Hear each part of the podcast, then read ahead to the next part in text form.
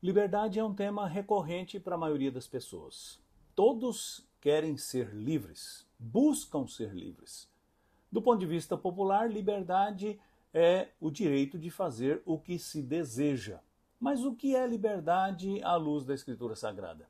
O apóstolo Paulo, escrevendo a segunda carta aos Coríntios, no capítulo 3, no verso 17, escreveu assim: Ora, o Senhor é o Espírito, e onde está o Espírito do Senhor, ali há liberdade.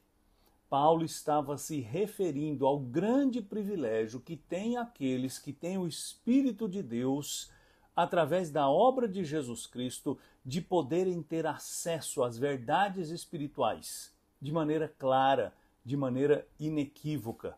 Liberdade, deste ponto de vista, não é o direito de fazer o que se deseja, mas é o privilégio de aproximar-se de Deus ter intimidade com Ele, compreendê-lo e partilhar da vida que Ele nos dá. Isto é a verdadeira liberdade, porque nós fomos criados por Deus e para Deus.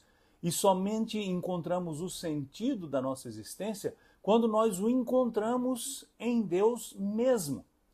Assim, quando nos aproximamos de Deus através de Jesus Cristo, quando o Espírito Santo de Deus habita no nosso coração, nós podemos ter comunhão com Deus e desfrutando deste privilégio de viver na presença de Deus, também desfrutar desta grande dádiva que é a liberdade. Não dependermos mais dos nossos esforços, não nos valermos de ritos e observação de é, preceitos e costumes com afã de ter intimidade com Deus, mas simplesmente pela fé em Jesus Cristo, simplesmente confiando na palavra de Deus, ter a certeza de que somos livres para desfrutar da intimidade de Deus, o nosso Criador e o nosso Pai.